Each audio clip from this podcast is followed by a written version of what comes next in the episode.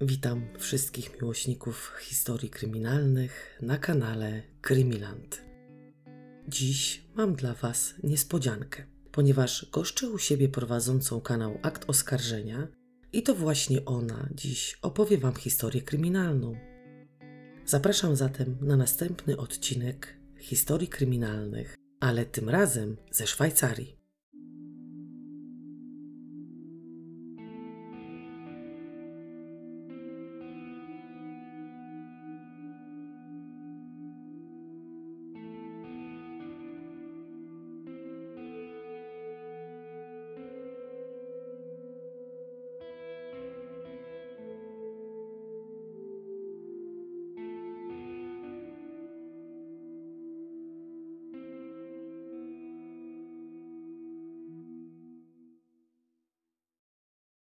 Hej, super, że jesteś.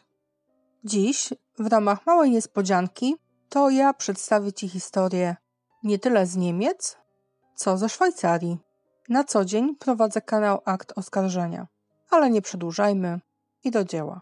28 czerwca 2001 roku do ośrodka opiekuńczego dla osób w podeszłym wieku w Einhof wkracza policja. Z budynku w szwajcarskiej Lucernie Wychodzą już jednak bogatsi o jedną osobę, zakutą w kajdanki. Niedługo później, podczas śledztwa, okazuje się, że aresztowanie Rogera było jak najbardziej uzasadnione. Niestety, było o kilka lat zbyt późne, by uratować życie staruszków. Od teraz, od tego momentu, Roger był znany jako anioł śmierci z Lucerny to za pośrednictwem tego pielęgniarza 22 osoby spotkały się ze świętym Piotrem trochę za wcześnie. 5 lipca 2001 roku Lucerna. Miejscowa policja otrzymuje zawiadomienie o możliwości popełnienia przestępstwa. Zawiadomienie nie jest jednak typowe. Nie pochodzi od jakiegoś prawego obywatela który na ulicy czy w domu widzi dantejskie sceny. Źródłem niepokojącej sytuacji jest bowiem Einhof, ośrodek opiekujący się osobami starszymi, często niedołężnymi i z demencją. Rudy Meyer, lucereński dyrektor do spraw socjalnych, w szoku i niedowierzając odkryciu pracowników ośrodka, informuje policję, o podejrzanym pielęgniarzu. Pracownicy domu opieki doszli do makabrycznej wręcz konkluzji. Ich kolega i współpracownik zabił przynajmniej dziewięciu potopiecznych. Rudy, wypowiadając się o sprawie dla dokumentu SFR, był zdruzgotany całą sytuacją, tym jak ktokolwiek mógł dopuścić się takich czynów. Przecież opiekunowie powinni być osobami godnymi zaufania. Daniel Busman, szef policji kryminalnej w Lucernie, był w szoku, a jednocześnie zastanawiał się, w jaki sposób mogą dojść do prawdziwej skali zbrodni Rogera. Musiałby przyznać się do winy, a na to się nie zanosiło. Z tego, co ja zrozumiałam ze źródeł, to podopieczni pielęgniarza myśleli, że to jest kłamstwo, Nikt niczego nie zauważył, a osoby zamordowane równie dobrze mogły odejść z powodów naturalnych. Jedna z rezydentek, Rosa Kurny, mówi, że Roger opiekował się nią przez sześć miesięcy i wszystko było w jak najlepszym porządku. Rezydenci domu spokojnej starości potrzebowali stałej opieki lekarskiej i stałej opieki pielęgniarskiej. Wielu z nich było w dalece podeszłym wieku, który dawno przekroczył 80 lat. Roger poświęcał im naprawdę dużo czasu i uwagi i bardzo dużo z nimi rozmawiał. Niestety, obraz, który wyłania się z tych rozmów, nie był jakiś szczególnie kolorowy ani wesoły. Potopieczni zwyczajnie często wspominali o śmierci.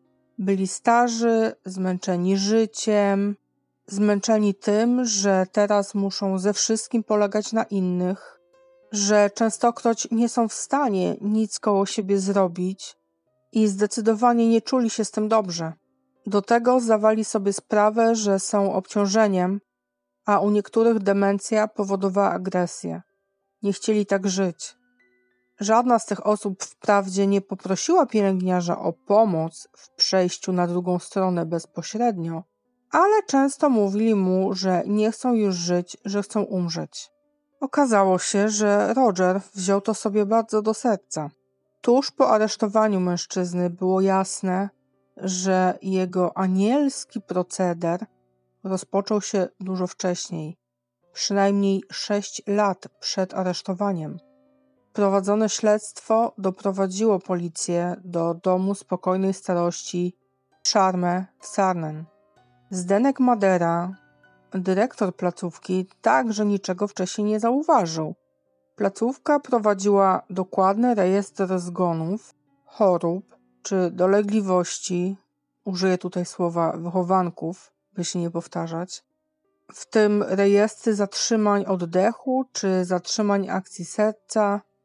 Wiesz, nie tylko tego, że pielęgniarz czy lekarz został wezwany, ale bardziej dokładne notatki. W sensie, co się stało, jak właśnie zatrzymanie akcji serca. W końcu osoby, które tam mieszkały, były naprawdę w podeszłym wieku. Z tych danych wynikało, że nie jest ich więcej niż zwykle. Liczby nie były jakieś diametralnie różne w porównaniu z latami, kiedy Roger tam nie pracował. I mimo, że w ośrodku pojawiły się w końcu plotki o odejściach pacjentów, Zdenek po przejrzeniu raportów medycznych nie był w stanie tych plotek potwierdzić. Od siebie dodam, że oglądając dokument, przygotowując się do tego podcastu i oglądając dokument na SFR, jeden z takich zbiorczych raportów został pokazany i faktycznie średnia zgonów wcale nie poszybowała w górę. Wracając do sprawy. Pielęgniarz, wówczas zaledwie 26-letni, był ulubieńcem staruszków. Młody mężczyzna był zawsze uśmiechnięty, radosny, pełen energii, a współpracownicy wyraźnie mu zazdrościli dobrego kontaktu z rezydentami. Twierdzili, że jest on arogancki, bezczelny, że wszystko wie najlepiej. Sam dyrektor też to zauważył i lata później wspominał, że Roger nie żył w dobrych stosunkach z koleżankami i kolegami z pracy, a jednak zawsze próbował się wybić i aplikował o wyższe stanowiska, o pozycje szefów zmiany czy menadżerów, generalnie o jakieś pozycje osób przełożonych. Jednocześnie przyznał, że mężczyzna był przebojowy, dobrze tańczył, potrafił rozkręcać imprezy dla pracowników, a do tego zajmował się muzyką i nagłośnieniem owych imprez. Ponadto Zdenek powiedział, że morderca miał talent oratorski. Potrafił dogadać się z każdym i każdego omamić pięknymi słówkami. O, dzisiaj to jest w cenie. Pierwszą ofiarą Rogera w Charme była 84-letnia staruszka. Nie dotarłam do jej danych, niestety. Zresztą ogólnie nie dotarłam do danych zmarłych pacjentów, a przynajmniej osób, co do których było podejrzenie, że Roger niestety pomógł im w ten czy inny sposób. Kobieta także była popularna i lubiana, Wymagała jednak stałej opieki i straciła wszelką chęć do egzystowania. Nie potrafiła odnaleźć już sensu w życiu, jakie na starość stało się jej udziałem. To sprawiło, że zrobiło mu się żal kobiety, jak twierdził, i postanowił jej pomóc. Pewnego wieczora podał jej silne leki uspokajające, możliwe, że nasenne, i by upewnić się, że kobieta naprawdę odejdzie, poszedł do jej pokoju tej samej nocy. Zabrał ze sobą plastikowy worek. Złożył go w pół, by warstwa plastiku była grubsza i by się nie przerwała. Podszedł do śpiącej staruszki i nakrył jej twarz tym workiem. Potrzymał pół minuty, po czym wyszedł. Może był przekonany, że to wystarczyło, nie wiem. Normalnie uduszenie kogoś trwa nawet 8 minut. U osób starszych z chorobami ten czas może być istotnie krótszy. Jednak jego pacjentka zwyczajnie rankiem się obudziła. Po tygodniu Roger postanowił powtórzyć swoją akcję. Tym razem potrzymał worek na twarzy dłużej, na tyle długo, by upewnić się, że kobieta nie żyje. Następną ofiarą okazał się 91-letni mężczyzna. Jego zdrowie gwałtownie się pogarszało i nikt nie podejrzewał żadnych nieczystych zabiegów, które pomogłyby mu pożegnać się z tym światem. W końcu mężczyzna był niemal wiekowy i naprawdę schorowany.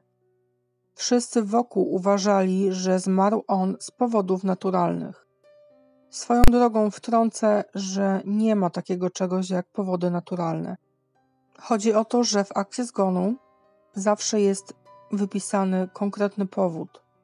Czasami, jeżeli nie jest możliwy do ustalenia, może być napisanych kilka.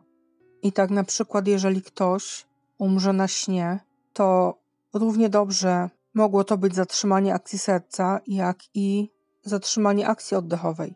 Jedno i drugie jest naturalne jako takie, natomiast w akcie zgonu będzie wypisane dokładnie, co się stało, jeżeli oczywiście lekarz potrafi to dokładnie stwierdzić. Jeżeli nie, to może wypisać na przykład obydwie te przyczyny, ale nie wpisze w cudzysłowie powody naturalne.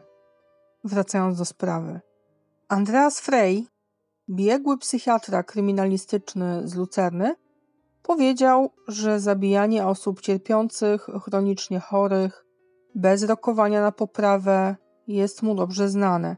Po wielokrotnym badaniu naszego antybohatera wysnuł on tezę, że Roger działał z pobudek własnych, że chciał ulżyć w cierpieniu, ale sobie. Nie mógł znieść cierpienia tych osób. Te sytuacje dobijały go, a poprzez, nazwijmy to, pomoc w przejściu swoich pacjentów na tamtą stronę, nie narażał się już na takie widoki. Na takiej zasadzie właśnie pomagał sobie, a nie innym. Powiedział on także, psychiatra oczywiście, że o ile pomoc w eutanazji jest zrozumiała w przypadku osób, u których wspomniałam, czyli cierpiących, chorych, bez szans na poprawę, nie mających sensu w leżeniu w łóżku, gdzie nic nie mogą zrobić, nawet załatwić własnej toalety, jest zrozumiałe i jak wiadomo w pewnych kantonach szwajcarskich w pełni legalne, o tyle w stosunku do osób zdrowych taki czyn jest zwykle traktowany jako morderstwo. Bo przecież nie każda osoba, nawet obłożnie, śmiertelnie chora, ma dość cierpień i chce odejść. Nie każda jest też pogrążona w bólu, może po prostu być stara i nie domagać, ale nadal cieszyć się życiem. Roger Andermatt urodził się w roku 1969. Uwielbiał być w centrum atencji, uwielbiał imprezy, spełniał się jako DJ, a w latach poprzedzających morderczą karierę pielęgniarską był asystentem w szkole tańca.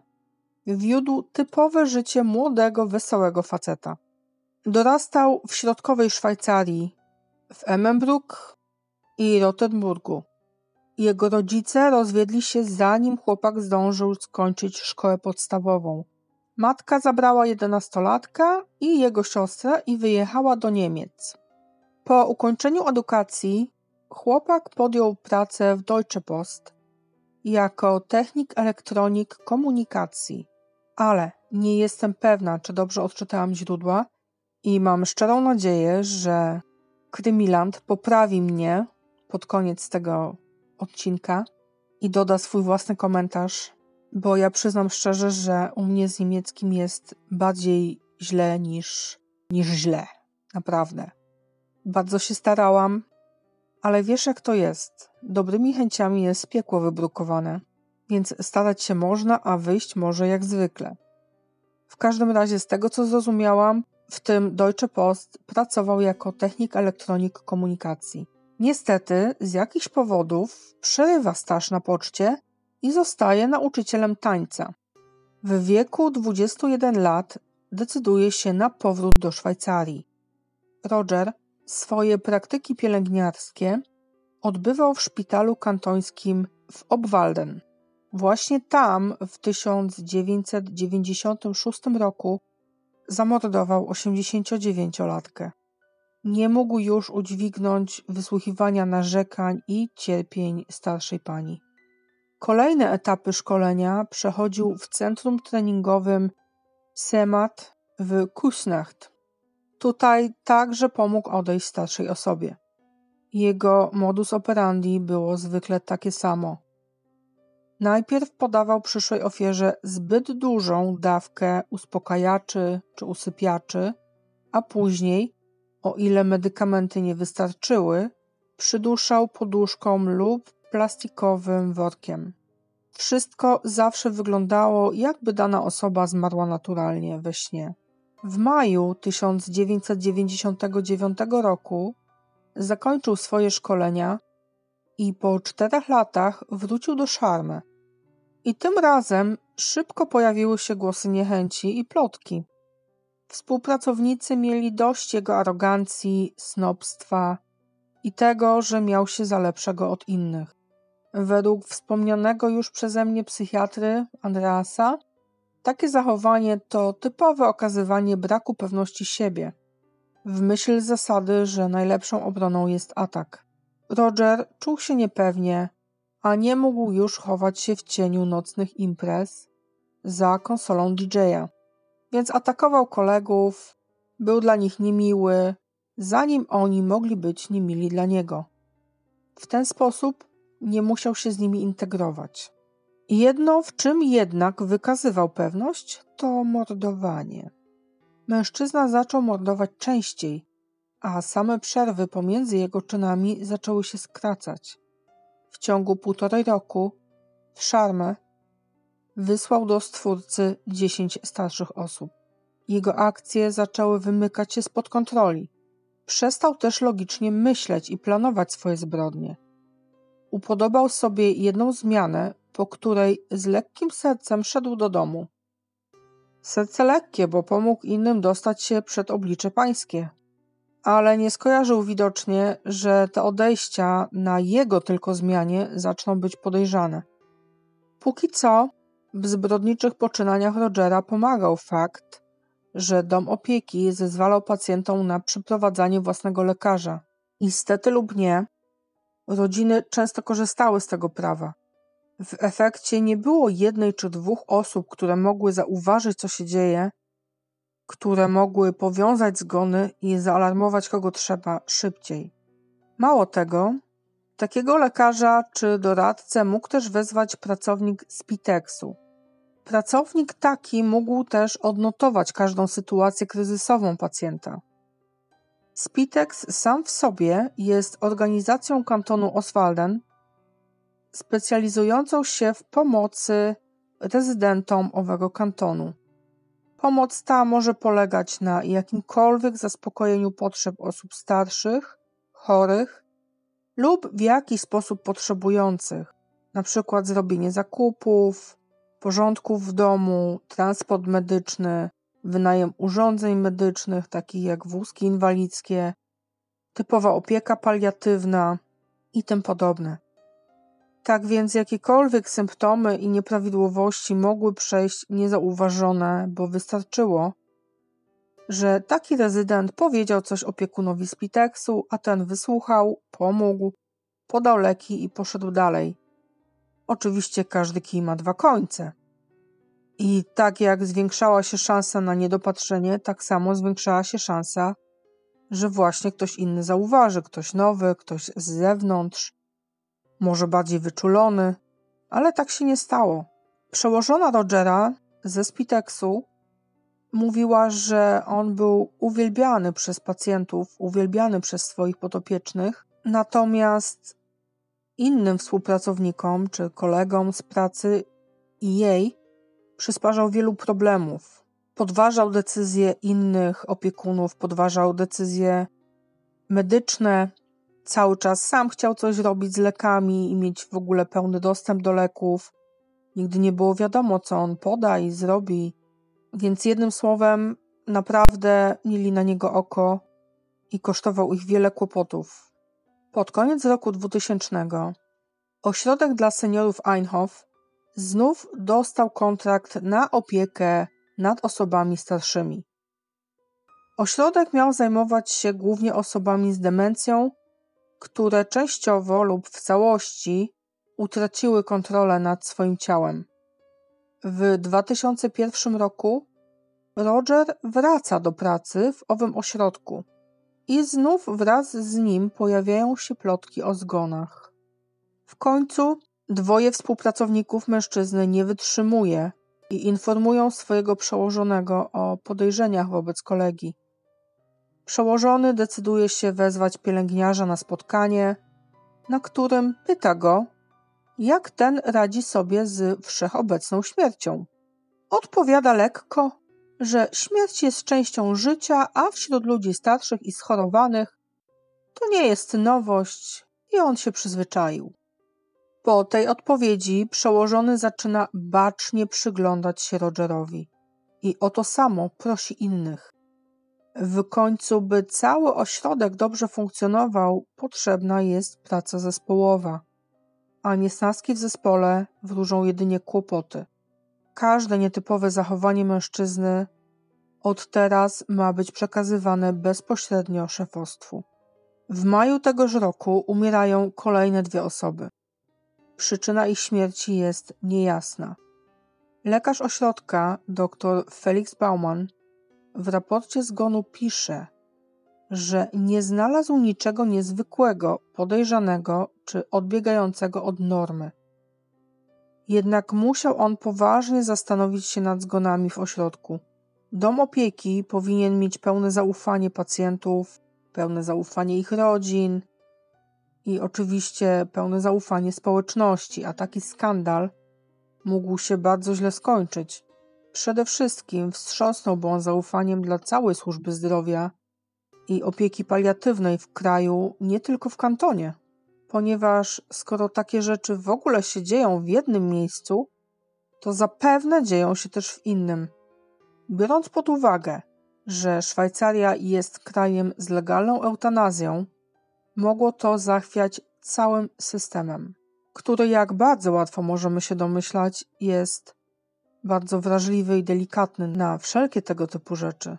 Inne pielęgniarki pracowały jednak ze staruszkami z powołania i postanowiły coś zrobić z plotkami o morderstwach. Pewnego dnia zaznaczyły na lekach poziomy tychże, by mieć jasny dowód, że ktoś podkrada medykamenty, które nie są nikomu zalecone czy przepisane. Tylko tak były w stanie przyłapać mordercę na gorącym uczynku. No niemal na gorącym uczynku. Kradzież leku nie jest tożsama z mordowaniem tymże lekiem innych. Ale jest to już jakiś punkt zaczepienia. Pod koniec zmiany kobiety zauważyły, że ich podejrzenia były słuszne i zgłosiły sprawę Feliksowi Baumanowi. Ten jest w szoku i w kropce zarazem. Nie ma dowodów morderstwa, ale jednocześnie zdaje sobie sprawę z tego, że życie podopiecznych ośrodka jest zagrożone. Jest weekend. Felix musi czekać do poniedziałku, 11 czerwca 2001 roku. Dzwoni do dyrektora socjalnego Lucerny, Rudiego Meyera, i składa mu raport z sytuacji, w jakiej znajduje się ośrodek i jego mieszkańcy. Rudy podejmuje natychmiastową akcję i bezzwłocznie informuje policję o całej sprawie. Daniel Busman, policjant prowadzący śledztwo, od razu decyduje się przyjrzeć całej sprawie bardzo dokładnie. Zarządza dokładne sprawdzanie Rogera i pilnowanie go, by nie dopuścił się więcej żadnego przestępstwa. Wie, że muszą zdobyć wszystkie dowody, zanim mężczyzna znów zaatakuje. Niedługo później umiera kolejna pensjonariuszka. Tym razem, bez chwili zwłoki, ośrodek decyduje o przeprowadzeniu sekcji zwłok. Jej wynik jednak sprawia, że wszystkim poinformowanym o sprawie spada kamień z serca. Kobieta naprawdę zmarła bez żadnej pomocy. 27 czerwca tego samego roku w Einhof kolejna osoba żegna się z życiem. Tym razem jest to 76-letnia kobieta, która wiecznie miała jakieś pretensje do Rogera, ciągle go krytykowała. Nie lubił jej za to. Wiesz, starsze osoby potrafią naprawdę dać w kość, a on tak nie pracował od wczoraj, więc podejrzewam, że był przyzwyczajony. Także nie wiem, co ta akurat osoba naprawdę robiła, że nie wytrzymał. Niemniej jednak pomógł jej przyspieszyć ostatnią drogę, a Daniel Busman pomógł jemu trafić za kraty już o poranku.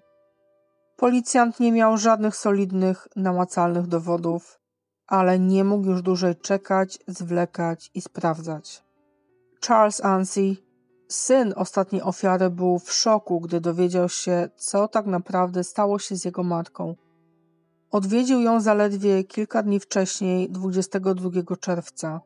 Z tego co zrozumiałam, policja posunęła się do korzystania z pomocy innych przestępców, by dopaść tego seryjnego mordercę, ale tutaj znowu proszę Krymiland o komentarz w tej sprawie i ewentualne poprawienie mnie. By oskarżyć Rogera, potrzebowali jeszcze raportów medycznych i orzeczeń biegłych. W tym pomógł im Rudolf Haury, medyk sądowy, przeanalizował w sumie historie medyczne 142 pacjentów. Jego badania były ekstremalnie dokładne. Zarządził pięć ekshumacji w sprawach, które wydawały mu się najbardziej podejrzane i szczegółowo sprawdził 40 innych pacjentów.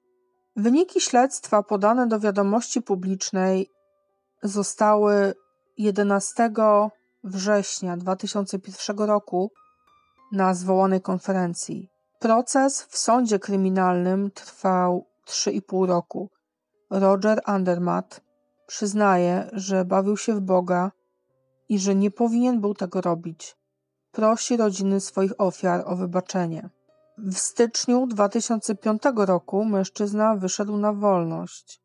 Nie wiem jakim sposobem, czy chodziło o wyjście za kaucją, czy o co chodzi, bo on dopiero później w zasadzie poszedł swoje odsiedzieć. Także prokurator Horst Schmidt wniósł akt oskarżenia mówiący o pięciu morderstwach i siedemnastu morderstwach z premedytacją. Wziął także pod uwagę przyznanie się do winy i wyrażoną skruchę i wniósł jedynie o 17 lat pozbawienia wolności. Sąd jednak wydał wyższy wyrok 22 lata pozbawienia wolności. Strony procesu składają jednak apelację i proces przenosi się do wyższej instancji. Orzeczenie sądu mówi, że mężczyzna winny jest we wszystkich przypadkach, ale skazuje go za morderstwo w jedynie siedmiu przypadkach i tym razem Rogerowi zasądza się dożywocie. I teraz nie wiem, jak wygląda system karny w Szwajcarii, ponieważ w materiałach, z których korzystałam, widniało, że morderca powinien wyjść na wolność w 2016 roku. Jeżeli to prawda, to wychodziłoby na to, że system jest podobny jak w Irlandii czy Szwecji, czyli że dożywocie nie oznacza dożywocia, a jedynie minimalny czas, który trzeba odsiedzieć, musi być spełniony. Ten wyrok dożywocia został mężczyźnie odczytany 25 lutego 2006 roku w Sądzie Najwyższym w Lucernie. Tak jak powiedziałam, za siedem spraw został skazany za siedem spraw o morderstwo, natomiast pozostałe 15 spraw zostało sklasyfikowane przez sąd jako celowe zabójstwo. Nie wiem, czy wiesz, ale jest różnica pomiędzy morderstwem a zabójstwem, jeżeli chodzi o kwalifikację czynu i oczywiście o wyroki, jakie mogą w związku z tym zapaść. Roger Andermatt powiedział tylko, że owszem, przyznaje się do morderstw, ale mówi, że kierowało nim współczucie dla tych osób. Mówi też, że cały zespół pielęgniarski już ledwo dawał radę, że są zwyczajnie, czy byli zwyczajnie przeciążeni pracą i było to dla nich zbyt wiele. Jeżeli chodzi o jakiekolwiek filmy czy dokumenty w tej sprawie, to znalazłam tylko jeden i nakręciła go Elvira Stadelman. I to już cała przygotowana przeze mnie opowieść na dziś. Mam nadzieję, że była dla Ciebie interesująca. zachęcam Cię do subskrybowania kanału Krymiland i przesłuchania wszystkich odcinków na tym kanale. I z mojej strony to już wszystko. Dziękuję bardzo za gościnę i chciałam poprosić Halinę z Krymilandu o dodanie swojego komentarza do, do tego materiału, jeżeli udało jej się dokopać do jakichś dodatkowych informacji, bo wiadomo, że poszukiwania w języku niemieckim mogą przynieść inne rezultaty niż te prowadzone przeze mnie po polsku i po angielsku. Jeszcze raz dzięki za tą współpracę, a Wam, drodzy słuchacze, życzę dobranoc. Mogłoby się wydawać, że zawód pielęgniarza czy też pielęgniarki wykonują ludzie z dość sporym zasobem cierpliwości. Jednak po historii Rogera można całkiem inaczej spojrzeć na tę grupę ludzi, którzy zajmują się schorowanymi staruszkami. Oczywiście nie wszyscy pozbawiają ich życia, ale spora część pracowników traci dość często cierpliwość. Jeśli chodzi o pytania, jakie zadała mi prowadząca kanał Akt Oskarżenia, to powiem Wam, że informacji na temat Rogera jest bardzo mało. Część artykułów została usunięta. Nie pojawiają się również informacje o możliwości wykupienia dostępu do danego artykułu. Nie mam pojęcia, z czego to wynika. Może z tego, że sprawca odsiedział już swoje i dano mu szansę na rozpoczęcie nowego życia. Być może nawet zmienił nazwisko. Z tego właśnie powodu nie trafiłam na żadne informacje mówiące o tym, że to właśnie przestępcy pomogli ująć Rogera. Jeden artykuł nawiązywał do tego, że kilka lat przed tym, jak Adamat zaczął ten proceder z uwalnianiem podopiecznych od bólu i cierpienia, był podobny przypadek w wiedeńskim szpitalu. Tam jedna z pielęgniarek również pozbawiła życia dziesiątki staruszków i początkowo, podobnie do Rogera, nie miała myśli morderczych, ale w jakiś sposób również karała nieposłusznych podopiecznych. Ona stosowała różne metody, albo im podawała troszkę więcej jakichś tam środków odurzających, albo troszkę więcej insuliny, czy też zabierała ich na zabiegi tak zwane pielęgnacji jamy ustnej. Na czym polegał taki zabieg? Ten zabieg polegał na tym, że szpatułką taką, co lekarze oglądają gardła pacjentów, przytrzymywała język danego staruszka czy też staruszki i wlewała mu do jamy ustnej wodę. Rezultaty były różne, poczynając od krztuszenia się do utopienia. No i pewnego razu, podobnie do Adamata, trochę za dużo tej wody było i pacjent się po prostu utopił. No i być może właśnie chodzi o te przykłady, które naprowadziły śledczych na sprawcę, bo prawdopodobnie wielu z tych aniołów śmierci zabieg z wodą nazywało pielęgnacją jamy ustnej, co łączyło tych wszystkich aniołów śmierci, jakie mieli wspólne cechy. No, byli bardzo cenieni w zespole, byli uznawani za najlepszych, podopieczni bardzo ich lubili. Sami sprawcy twierdzili początkowo, że robili to z litości, a tak naprawdę każde pozbawienie życia było ulgą, oczywiście dla nich, a nie dla pacjenta. Wszystkie morderstwa były popełniane z zimną krwią, i to być może w jakiś sposób właśnie pomogło tak jakby zdemaskować Rogera.